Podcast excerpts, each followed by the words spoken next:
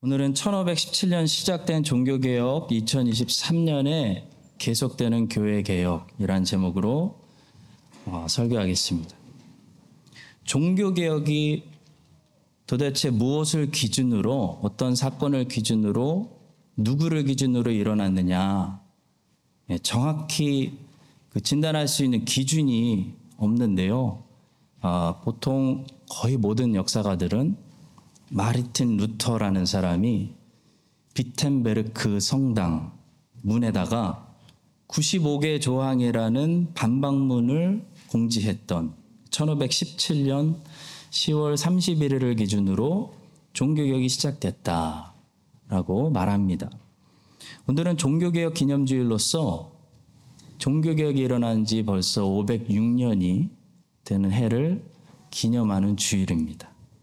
오늘은 그래서 종교개혁의 정신이 무엇이었는지, 누가, 왜, 무엇을 위해서 싸웠는지, 예, 목숨을 걸고 누구하고 도대체 싸운 건지를 기억하면서 2023년에 살고 있는 우리 교회는 누구를 상대해서 무엇과 싸워야 되고 무엇으로부터 계속 개혁되어지는 개혁 교회가 되어야 되는지 큰 맥락에서 두 가지만 살펴볼 건데요.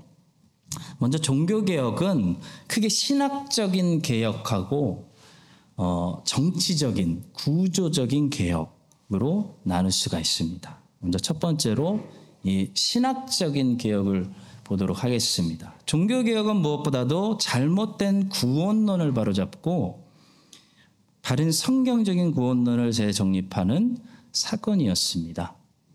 이렇게 종교개혁이 불가피했던 이유는 중세시대 천년 동안 로마 카톨릭 교회가 다른 복음, 잘못된 구원론을 가르치고 있었기 때문입니다. 로마 카톨릭의 구원론은 전문적인 신학적인 용어로 부르자면 세미 펠라기우스주의 혹은 반 펠라기우스주의라고 부르는데요. 풀어서 설명을 드리면요. 한마디로 믿음 플러스 행위. 예를 들어 어, 면제부를 구입하는 행위로 구원받는다는 이단적인 사상입니다. 사실 로마 카톨릭의 이 반펠라기스주의적 구원론은 처음부터 존재했어요. 사도 바울 때도 있었어요.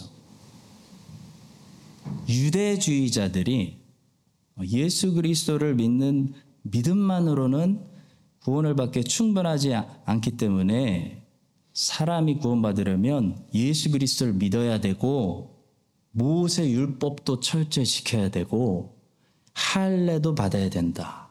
그러니까 믿음 플러스 행위를 가르쳤어요. 사도 바울은 갈라디아서에서 이 사람들이 바로 다른 복음을 전도하는 거짓 교사다.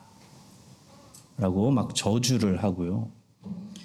안디옥 교회도 이 거짓 교사들이 들어와서 다른 복음을 전하니까 이 문제를 해결하기 위해서 예루살렘에서 아, 교회 역사상 첫 번째로 예루살렘 공의회까지 열렸습니다. 그래서 사람이 의롭게 되는 것은 오직 믿음으로 말미암는 것이지 믿음과 할례 혹은 믿음과 행위를 근거로 사람이 하나님 앞에서 의롭다고 칭함받는 것이 아니다라는 결론을 내렸습니다. 그것이 교회 역사상 우리에게 첫 번째로 있었던 예루살렘 공의회입니다. 그리고 그 이야기가 우리가 가지고 있는 성경 사도행전 15장에 있습니다. 성도 여러분, 우리 개신교인들은요, 어, 로마 카톨릭이 자기네들 마음대로 이단적인 내용들을 공의회로의 이름으로 공인했던 그 모든 교회 공의회들을 인정하지 않습니다, 우리는. 예를 들어, 로마 카톨릭은 바티칸 공의회를 열어가지고 교황이 하나님의 지상 대리자다. 교황의 말씀은 무흠하다 라는 이 카톨릭 교리를 다시 공인했어요.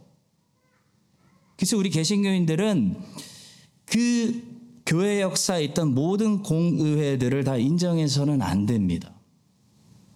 다만 개신교인들도 함께 인정하는 중요한 교회 역사 속에 공의회들이 있어요. Church council. 바로 삼위일체론과 기독론을 성립시키고 이단자들을 정죄했던 325년의 니케아 공의회, 380년도에 콘스탄티노플 공의회, 431년에 에베소 공의회, 451년에 칼케돈 공의회. 이 공의회들은 우리 개신교인들도 하나님의 섭리로 인정하는 정통 공의회들이고요. 저 공의회에서 만들어진 정통 교리를 통해서 지금까지도 삼일체론, 기독론에 대해서 누가 엉뚱한 소리를 하면 이단이다 라고 정죄하는 거예요. 그래서 그리스도인이라면 저 네 가지 공의회에서 다뤄졌던 이단자들의 주장, 어떤 과정이 있었고 어떤 결론이 나서 무엇이 정통 교리라고 선포되었는지 알아야 됩니다. 자, 그런데 사실 저 네 가지 공의회 내용들을 혹시 모르시더라도 모든 그리스도인들이 꼭 완벽하게 알아야 할 가장 중요한 공의회가 있는데 그것이 바로 하나님의 말씀에 기록된 예루살렘 공의회예요. 예루살렘 공의회에서 다뤄졌던 이 구원론에 관한 내용은 너무나 기본적이면서도 너무나 핵심적이고 너무 중요한 주제이기 때문에 하나님께서 교회 역사에 기록한 것이 아니고 하나님 말씀에 기록하셨어요. 그래서 사도행전 15장으로 우리에게 주신 거예요. 그만큼 이 내용이 너무나 중요하고 너무나 핵심적이기 때문에 이 주제에 관해서만큼은 모르면 안 된다. 너의 자녀들도 어린아이들도 다 알게 하라라고 하나님의 말씀으로 우리에게 주신 겁니다. 그 내용이 뭐였다고요? 바로 사람이 하나님 앞에서 무엇을 근거로 의롭다 하심을 얻느냐? 믿음만으로 충분하냐? 아니면 믿음과 사람의 선한 행위로 말미암느냐에 관한 주제였다는 거예요. 성도 여러분, 죄인이 하나님 앞에서 의롭다는 인정받게 되는 근거와 원인은 이 죄인이 저 죄인보다 뭔가 행위적으로 나은 행동을 했기 때문에 내분이 절대로 아닌 것입니다. 죄인이 하나님 앞에서 의롭다는 인정을 받게 되는 근거는 그 죄인 안에 두신 믿음 때문인데요. 그 믿음도 하나님이 주신 선물이라고 성경은 가르쳐요. 따라서 결론적으로 구원이 내가 자랑할 게 없는 구원받는 사람이 아무것도 공로를 자랑할 게 없는 하나님의 선물이라는 거예요. 하나님의 주권적인 은혜로 구원받는다는 것입니다.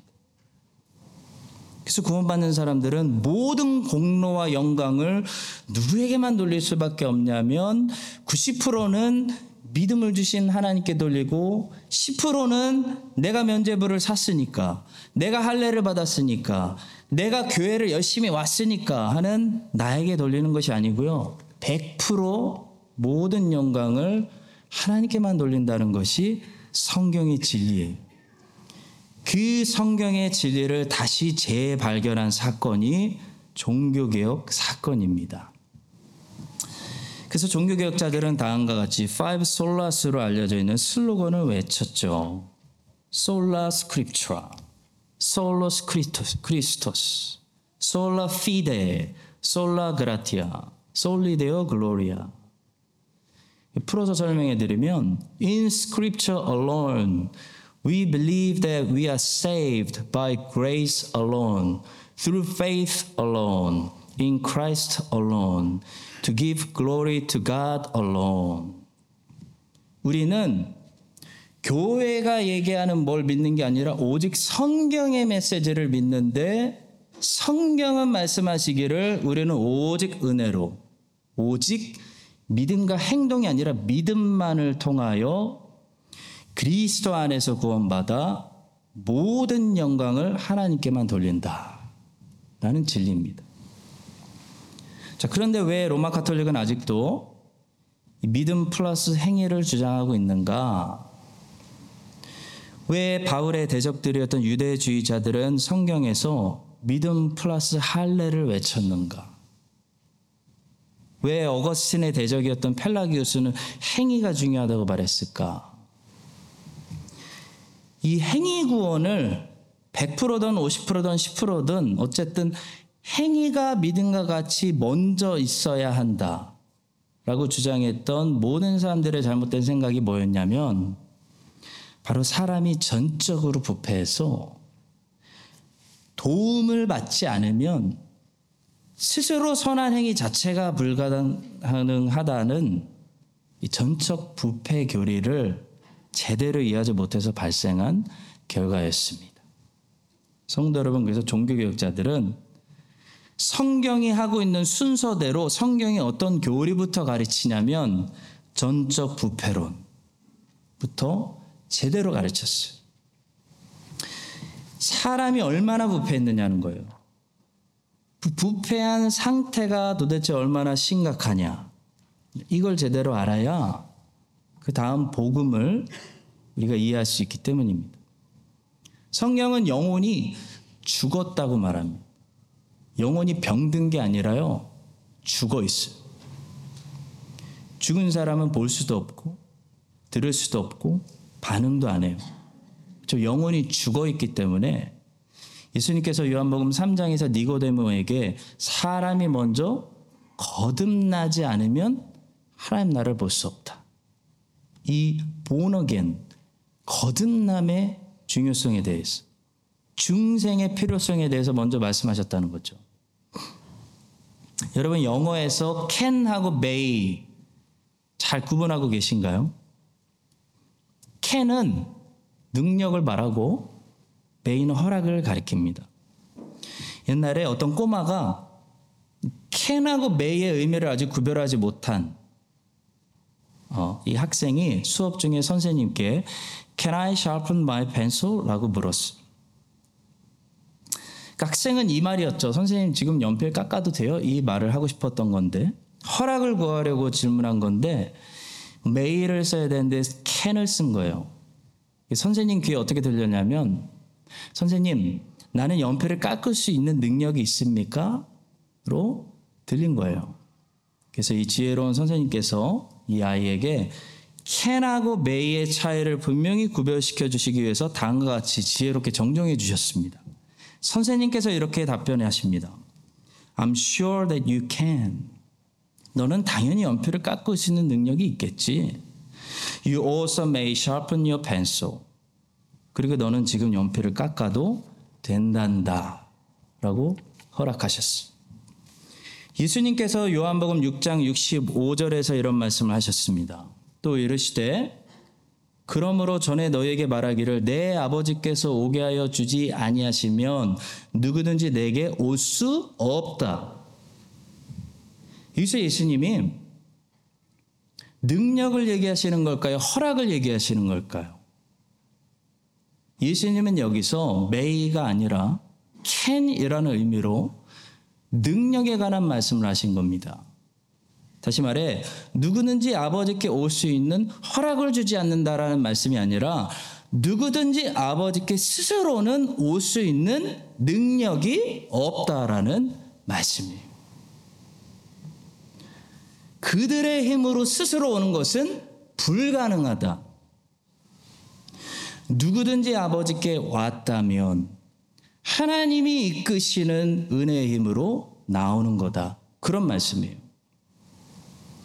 이렇게 성경은 인간이 전적으로 부패하고 영혼이 죽어 있기 때문에 스스로 먼저 하나님을 찾고 하나님을 추구하고 하나님을 사랑하고 하나님께 오는 것이 불가능하다라고 말씀합니다. 이 전적 부패론을 우리가 이해하지 못할 때 펠라기우스주의가 부활하는 것이고 유대주의자들의 율법주의가 부활하는 것이고 종교가 부활하고 로마 카톨릭주의가 부활하고 알미니우스주의까지 부활해 가지고 모든 영광을 은혜를 주시는 하나님께 돌려드리는 것이 아니라 하나님의 영광을 행위의 공로를 가진 인간이 살짝 가로채는 거예요. 내가 그래도 할례를 받았기 때문에 나도 뭔가 contribute를 했기 때문에 내가 그래도 저 죄인들보다는 행위가 좀 나았기 때문에 내가 그래도 믿겠다고 교회 가겠다고 결심했기 때문에 그래서 공로를 구원받는 거지. 나는 이단이 부활하는 겁니다.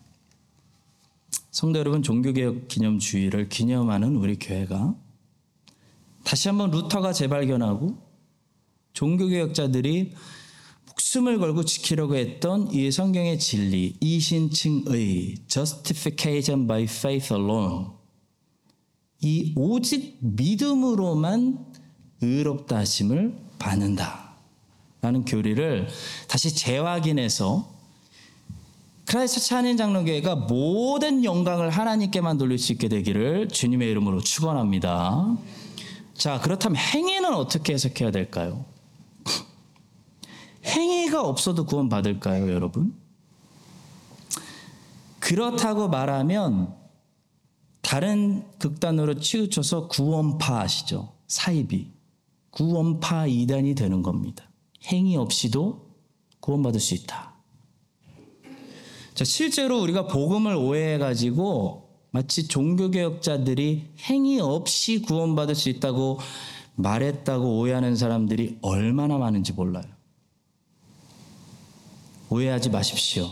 종교개혁자들의 교리는 행위 없는 구원이 가능하다는 것을 말한 것이 아닙니다, 여러분. 만약 행위 없는 구원을 누가 말한다면 이단이에요. 비성경적인 교리예요. 왜냐하면 성경은 분명히 명확히 충분히 행위의 열매를 언제나 강조하고 있어요. 행위가 없는 믿음은 죽은 믿음이에요. 열매가 없는 나무는 무화과 나무처럼 심판받아요. 아무리 주여 주여 외쳐도 행위의 열매가 없으면 그 집은 모래 위에 집은 집이기 때문에 무너져요. 종교개혁은 행위 없는 믿음을 강조한 사건이 아니고요. 행위가 구원받는 근거와 원인이 아니라 구원의 결과다라는 것을 정립한 사건이에요. 한마디로 행위가 잘못된 위치에 있으니까. 그래서 자꾸 인간이 자랑하게 만드니까 행위의 위치를 성경적으로 제대로 된 위치에 돌려놓은 사건이 종교개혁이지 행위 자체를 삭제한 사건이 종교개혁이 아니에요. 성도 여러분, 성경은 분명히 선포합니다. 부인할 수 없어요. 잘못 해석하는 거 불가능해요. 너무나 명확하기 때문에. 열매 없으시면 천국 못 갑니다. 행위 변하지 않으면 그 참 믿음 아니에요. 아기가 태어났어. 건강해. 죽지 않았어요. 그러면 그 아기가 반드시 자라듯이 구원을 없는 참 믿음이 잉태하면요. 그 믿음은 반드시 행위라는 열매를 맺어요. 따라서 우리는 행위를 보고 믿음을 아는 거예요. 믿음이 있다는 것을 알 수 있는 유일한 방법이 사실 행위를 보는 거예요. 열마가 맺히는 나무를 보고, 어, 저 나무가 죽지 않았구나. 살아있는 나무네. 라는 거 아는 것처럼 똑같습니다. 로마 카톨릭은 행위가 구원받는 근거와 원인이라고 가르쳤어요. 그래서 종교개혁자들은 행위가 구원의 근거와 원인이 아니라 오직 하나님의 선물인 믿음만이 구원의 근거와 원인이요. 하나님의 은혜가 우리가 구원받는 근거인데 이 행위는 이 구원받는 사람들에게서 당연히 자연스럽게 나오는 결과다라고 가르쳤습니다. 여러분 이 사실을 잘 정리하시고 신앙의 고백만으로 기독교의 동의만으로 기독교와 동의한다는 동의만으로 천국 못 갑니다. 참 믿음이 있어야지만 천국 가는 거예요. 근데 참 믿음은 반드시 행의 열매를 가지고 있어요. 그것이 종교개혁이 발견한 진리의 재발견입니다. 이 사실을 506년이 지난 오늘 종교개혁 기념주일에 이 설교를 듣는 여러분들의 가슴 속에 다시 깊이 새겨주시고 참 믿음으로 행의 열매를 만들며 구원에 이르는 우리 모두가 될 수 있기를 예수님의 이름으로 간절히 축복합니다.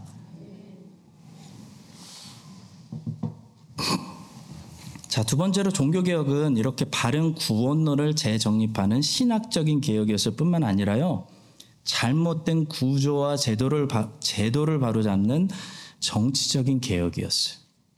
특히 방금 전에 행위라는 것이 잘못된 위치에서 바른 위치로 갖다 놨다고 했잖아요. 권위라는 것이 잘못된 위치에 있을 때 이 권위를 바른 위치로 갖다 놓는 개혁 운동이 혁명 운동이 종교 개혁이었어요. 여러분 루터는 목회자입니다. 수도사였어요. 그 목회자로서 정치 개혁에 전혀 관심이 있었던 게 아니에요. 순수하게 신학적인 질문을 가지고 이 면죄부를 비판하며 구원론 바른 재정립을 위해 싸웠는데요.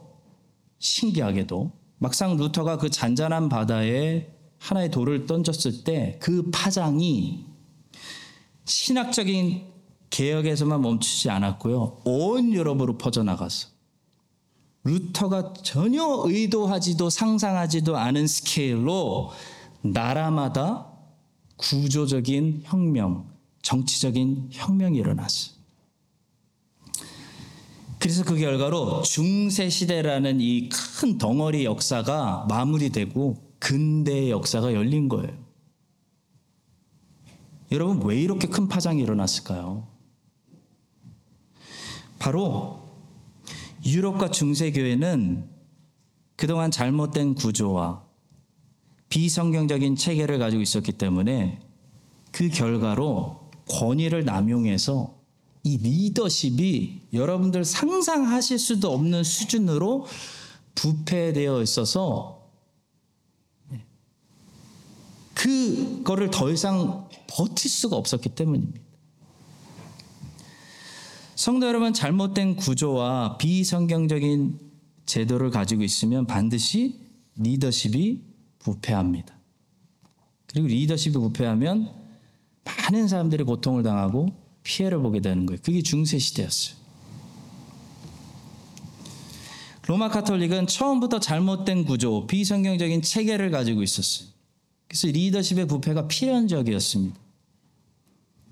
교회 지도자들의 엄청난 부패로 중세는 많은 사람들이 가난하고 학대를 당하고 보호받지 못하는 그런 사회가 이미 형성이 돼 있었어요.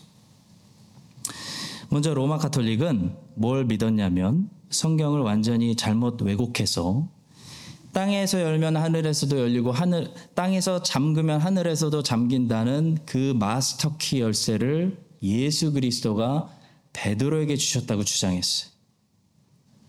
그래서 베드로가 최초의 로마 교황으로서 베드로가 예수님을 대신한 이 지상 대리자다라고 주장했습니다. 베드로가 알면 깜짝 놀랄 일이에요. 여러분 초대교회 당시 교회는 로마, 콘스탄티노플, 안디옥, 알렉산드리아라는 이 네 주요 도시들을 중심으로 발전합니다. 그래서 여러 주교들 위에 이 네 도시에는 대주교들이 있었어요. 근데 그 중에서도 로마에 있는 이 대주교를 교황이라는 특별한 이름으로 바꿔 부르기 시작했어요. 특별하려고. 그래서 로마에 있는 이 교황은 예수님이 베드로에게 주신 그 열쇠, 그 지상 통치권을 계속 계승받은 특별한 사람이기 때문에 그 모든 주교들, 대주교들 위에 있는 지상 대리자다라고 주장하기 시작했어요. 그래서 지금도 로마 카톨릭은 교황이 그 계승권을 이어받은 역사를 가지고 있다고 주장하는데요. 역사를 살펴보면 그 사실이 거짓이고 로마 교황의 족보가 중간에 많이 끊어지기도 하고 또 같은 시대 몇 명이 서로 자기가 계승권 받은 진짜 교황이라고 서로 다퉜다는 사실을 금방 알 수가 있어요. 거짓이에요. 그런데도 불구하고 로마 카톨릭은 지금도 교황이 그 계승권을 가지고 있기 때문에 지상 대리자로서 지상에서 세상에 있는 모든 교회들을 통치할 수 있는 권위를 가지고 있다고 주장해. 그래서 로마 교황이 교황의 옷을 차려입고 교황의 의자에 앉아서 어떤 결정을 내리잖아요. 그 결정이 곧 하나님의 뜻이라고 선포해. 교황은 무흠하며 교황은 오류가 없으며 이게 바티칸 공의회가 공인한 내용이에요. 교황의 말이고 하나님의 말씀이다. 라고 주장하는 억지 주장을 지금까지도 계속 한다는 거죠. 성도 여러분, 로마 카톨릭도 성경의 권위를 어느 정도 인정합니다. 이게 하나님 말씀이다. 그러나 로마 카톨릭은 성경의 권위보다도 교황의 권위가 더 높이 있어요. 로마 카톨릭은 교회가 성경을 이렇게 66권 정경으로 인준했다. 곧 교회가 이 성경에게 권위를 부여한 거다라고 주장합니다. 그러나 우리 개신교는 어떻게 믿냐면 여러분 잘 들으세요. 성경이 스스로 성경을 정경화 시켰다고 믿어요. 그 과정 속에서 하나님의 말씀으로 이미 증명되고 살아남은 성경 66권을 우리는 겸손히 이제 하나님 말씀으로 받아들인다. 라는 말로 성경이 스스로 최고의 권위를 가지고 있다는 것을 개신교인들은 고백하는 거예요. 그래서 성도 여러분 혹시 성경의 그 정경화 과정을 이야기할 때 교회가 66권을 하나님의 말씀으로 선택하고 뽑아서 인준했다고 생각하지 마시기 바랍니다. 안 그랬어요. 성경의 정경화 과정의 역사를 자세히 보시면요. 이미 다른 후보자 문서들은 스스로 역사를 견디지 못하고 스스로 탈락하거나 스스로 없어졌어요. 하나님의 말씀으로 인정을 받은 적이 없어요. 그러나 지금 우리가 가지고 있는 66권의 이 책들은요, 하나님의 말씀으로 역사 속에서 사라지지 않았고, 어느 시대나 권위를 가지고 이것이 하나님의 말씀이다라고 교회 역사에서 인정을 받고 있었다는 것을 역사를 보면 알 수 있어요.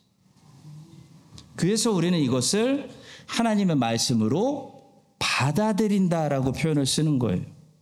그래서 개학 신앙인들이 작성한 벨지카 신앙고백서 5항 성경의 신적 권위의 출처 여러분 이거 굉장히 중요합니다.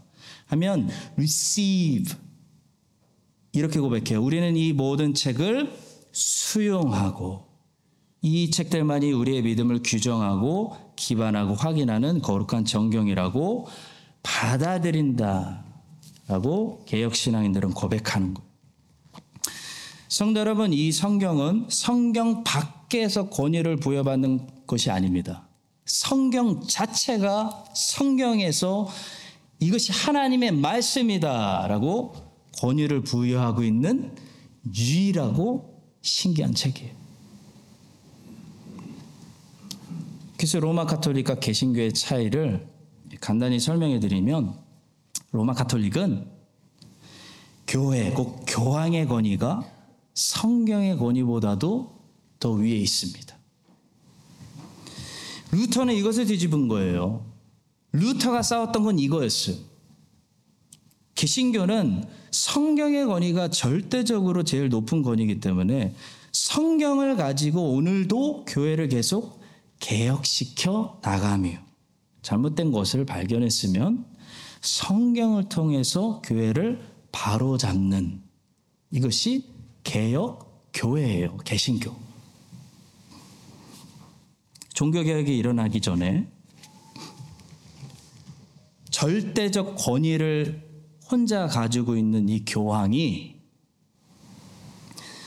자기 마음대로 자기 사람들을 유럽 전체에 목사로 임명할 수 있는 그런 정치 체계를 가지고 있었는데 이것을 감독 제도라고 부릅니다.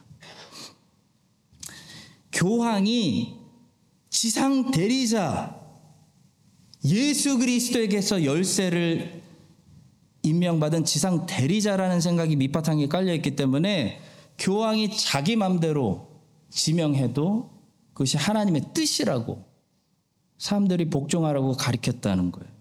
근데 결과가 어떻게 됐을까요, 여러분? 결과가 교회가 정치판이 됐죠. 사제들이 교황에게 잘 보여서 출세하려고 사제직이 예를 들어 잉글랜드의 어떤 사제직이 어떻게 목사가 임명됐냐면 더 높은 돈을 교황에게 가져오는 사람들에게 낙찰이 되는 성직 매매가 이루어졌어요. 성직이 돈으로 사는 성직 매매가 이루어졌어요. 온 유럽의 교회들을 담임하고 있는 모든 사제들이 잉글랜드의 교회, 잉글랜드 왕이 뽑는 것도 아니고 로마 교황이 돈 받고 사람을 임명하는 그런 일이 일어나니까요. 이 사제들이 어떻게 되겠어요? 성경이 무식했어요. 창세기 다음에 출애굽기가 있는지도 몰랐어요. 성경을 읽어본 적이 없으니까. 성직 매매를 통해서 줄만 잘 서면 감독이 되니까 가난한 사람들의 피를 하나님의 이름으로 빨아먹고 자기들은 부를 누리고 타락의 길을 가는 그런 역사가 일어났어요. 그게 중세 시대. 우리의 종교 개혁자들은 바로 이 감독 제도를 없애고 성경에서 가르치는 대로 각 교회는 각 교회의 장로들을 선출했어. 각 교회가 각 교회를 치리하는 이 장로교 제도를 도입하기 위해서 엄청난 싸움을 했습니다. 특히 영국의 청교도들은 화형당하고 감옥에 갇히면서도 계속해서 영국의 왕실하고 치열하게 부딪혔어요. 바로 이 감독제도, 감독제도로 갈 거냐, 장로교 제도로 갈 거냐, 이거였어요. 영국의 왕실이 셌거든요, 여러분. 제임스 왕부터 이 왕들이, 여왕들이 무슨 생각을 가지고 있었냐면, 자기가 영국을 통치하라고 하나님이 세워주신 지상 대리자이기 때문에 영국의 교회들은 내가 임명한다. 이 생각이 가능했어요. 그래서 성공회를 만들어서 감독 제도를 도입시켜서 영국의 교회들의 왕이 목사들을 임명하는 그런 제도를 밀어붙인 거예요. 그래서 청교도들이 싸운 겁니다. 근데 오늘날 이런 기본적인 역사 의식을 우리가 잃어버리고 대형교회 이름으로 전 세계에 자기들의 분교를 만들어서 분교마다 그 교회가 알아서 그 지형의 특성에 맞게 그 교회의 context를 이해하는 목회자를 교회가 목사로 선출하고 임명하는 것이 아니고 감독제도처럼 서울에서 전 세계 지교회들을 컨트롤 하고 전혀 이민자의 아픔들도 모르고 영어도 못하는 목회자를 서울에서 임명해 가지고 서울에서 월급 받으면서 지교의 목회자를 임명하는 일들을 한다면요.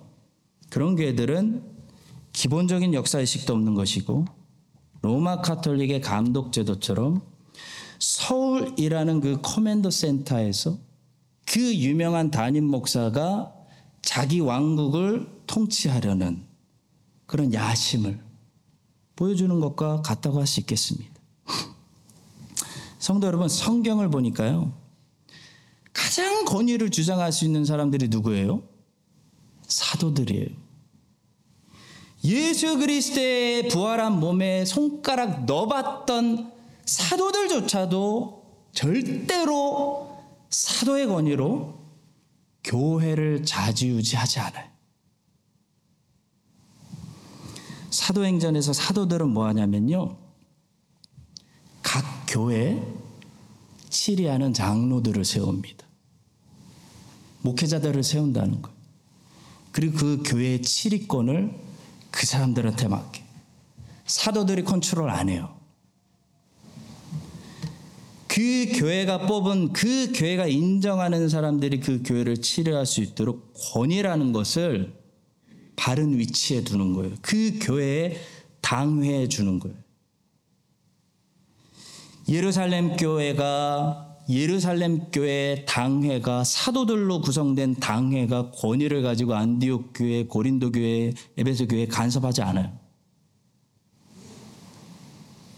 사도들이 사도의 권위를 사용했던 건 복음 전도였어요. 교회 치리권, 교회 통치권을 사도들이 자기 마음대로 치리하지 않습니다. 성도 여러분, 한 특별한 개인에게 그 개인이 신실한 베드로일지라도 바울일지라도 한 개인에게 교회를 좌지우지할 수 있는 그런 감독 제도를 제거하고 한 개인이 교회를 자기 마음대로 이러쿵저러쿵 어떻게 할 수 있는 것이 아니라 교회가 뽑은 선출한 리더들이 함께 교회를 치리할 수 있도록 하는 성경적인 제도, 바로 장로 제도를 설립하려고 했던 것이 종교 개혁이었던 것입니다. 성도 여러분, 한국에는 여전히 종교 개혁이 전수가 잘 안 돼서 한 개인에게 권위가 집중되어 있는 그런 잘못된 사례들이 얼마나 많은지 몰라요.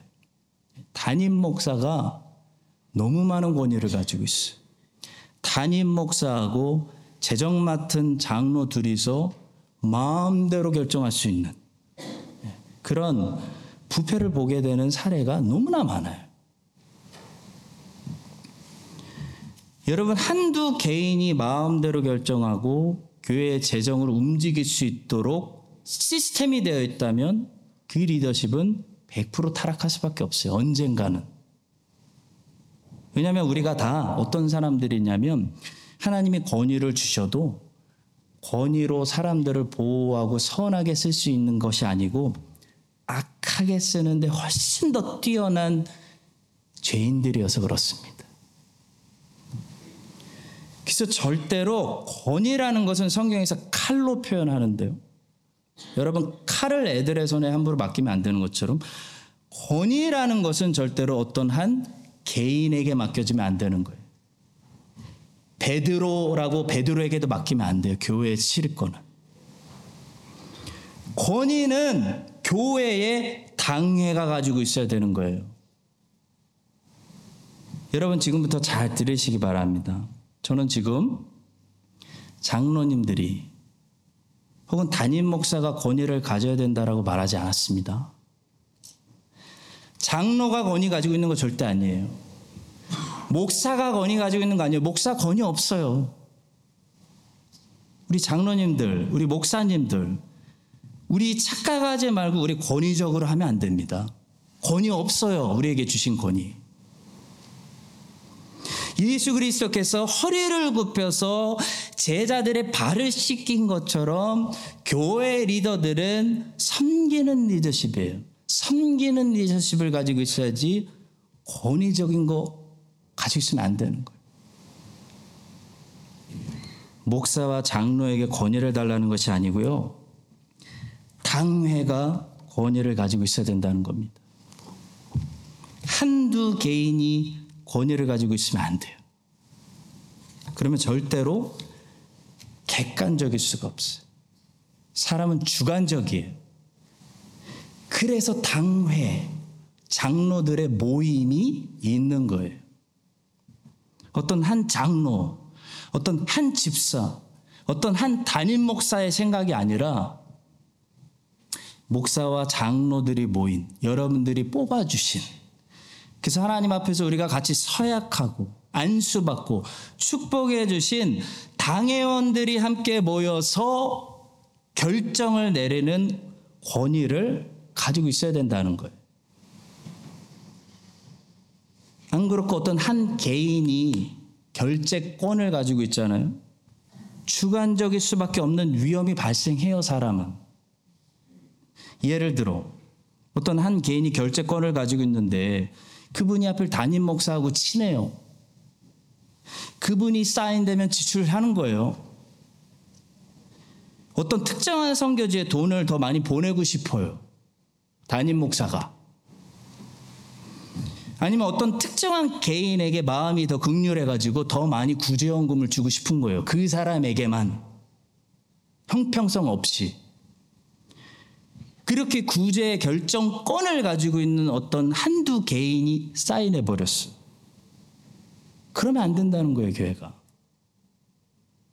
또 예를 들어 결재권을 가지고 있는 어떤 한 개인이 음악에 관심이 많아요. 그래서 교회 예산을 자기가 판단해서 장비 바꾸는데 10만 불 결제해 버렸어. 그 사람이 판단할 땐 그게 제일 시급한 문제예요. 여러분 무엇이 더 우선적이고 중요한 사역인지 개인이 판단하면 안 돼요. 목사도 개인이 판단하면 안 돼요.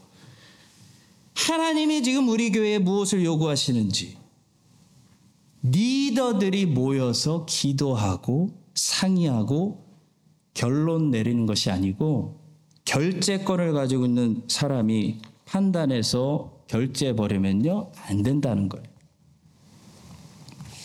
어떤 한 개인이 자기 주관적인 판단을 가지고 이건 이렇게 하고 저건 저렇게 처리할 수 있는 그것이 가능한 시스템을 시스템을 가지고 있으면 교회는 엄청난 리스크를 끌어안고 있는 겁니다. 그것이 감독 제도였어요. 권위를 잘못된 위치에 두는 거예요. 다행히도 지금까지는 제가 보니까 우리 교회 결재권을 가지고 계신 분들이 너무 신앙적으로 투명하고 정말 깨끗하게 일 잘하시고 또 항상 소통해 주셔서 지혜롭게 정말 교회를 위해서 잘해 주셨어요. 참 다행이에요. 하나님의 은혜입니다. 근데 여러분 생각해 보세요. 절대로 권위라는 것은 한 개인에게 있으면 안 되는 거예요. 왜냐면 어떤 사람이 어떻게 될지 어떻게 알아요, 미래. 어떤 사람이 이 교회에 결재권을 가지고 자기 맘대로 여기 더 후원합시다. 이거 처리합시다. 사인할지 아무도 모르는 거예요, 여러분. 사람은. 따라서 성도 여러분, 제가 담임 목회를 이제 3년 했어요.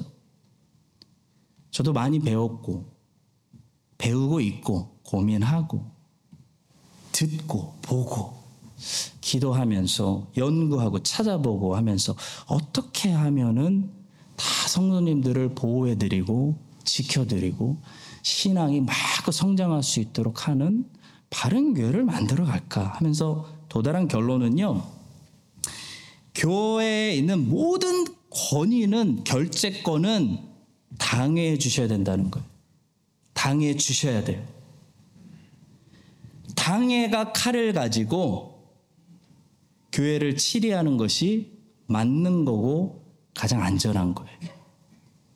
그리고 이것을 위해 정강 개정이 필요하다면 1월 공동회의 때 정강 개정을 제가 부탁드릴 계획입니다. 성도 여러분 한번 이 문제를 가지고 그때까지 깊이 함께 고민해 주시고 기도해 주시고 오늘 설교 설교를 영상으로 한번 다시 보시고 또 연구하시고 찾아보시길 부탁드립니다. 그리고 우리 목사들하고 장로님들은 기억하십시오. 내가 목사이기 때문에 내가 장로이기 때문에 나에게 권위가 있다는 착각을 벗으셔야 돼요. 목사와 권위는 아무 상관없어요. 장로도 아무 권위 없어요. 당회가 권위가 있는 거예요, 당회. 장로들의 모임. 그래서 성도 여러분들도 아무리 담임 목사가 서툴 서툴잖아요. 아무리 담임 목사가 서툴고 장로님들이 서툴어도 당회원들이 내리는 당회의 결정에는 순종해 주셔야 되는 거예요. 그리고 목사들과 장로들은 권위를 신경 쓸 게 아니라 리더십을 신경 써야 돼요. 리더십은 존경에서 나오는 거예요. 본을 보일 때 감동받고 따라오는 게 리더십이에요. 절대 리더십은 권위에서 나오지 않아요, 여러분. 존경하지 않는데 권위만 주장해. 그러면 그것은 리더가 되는 길이 아니라 점점 더 김정은이 되는 길입니다. 저희들이 멋진 바나바 같은 바울과 같은 요한과 같은 성도들의 발을 씻겨 훌륭한 성도들로 양육시키는 리더들이 될 수 있도록 여러분들이 다 함께 기도해 주셔야 돼요. 사랑하는 성도 여러분, 이 사실을 기억해 주시고요.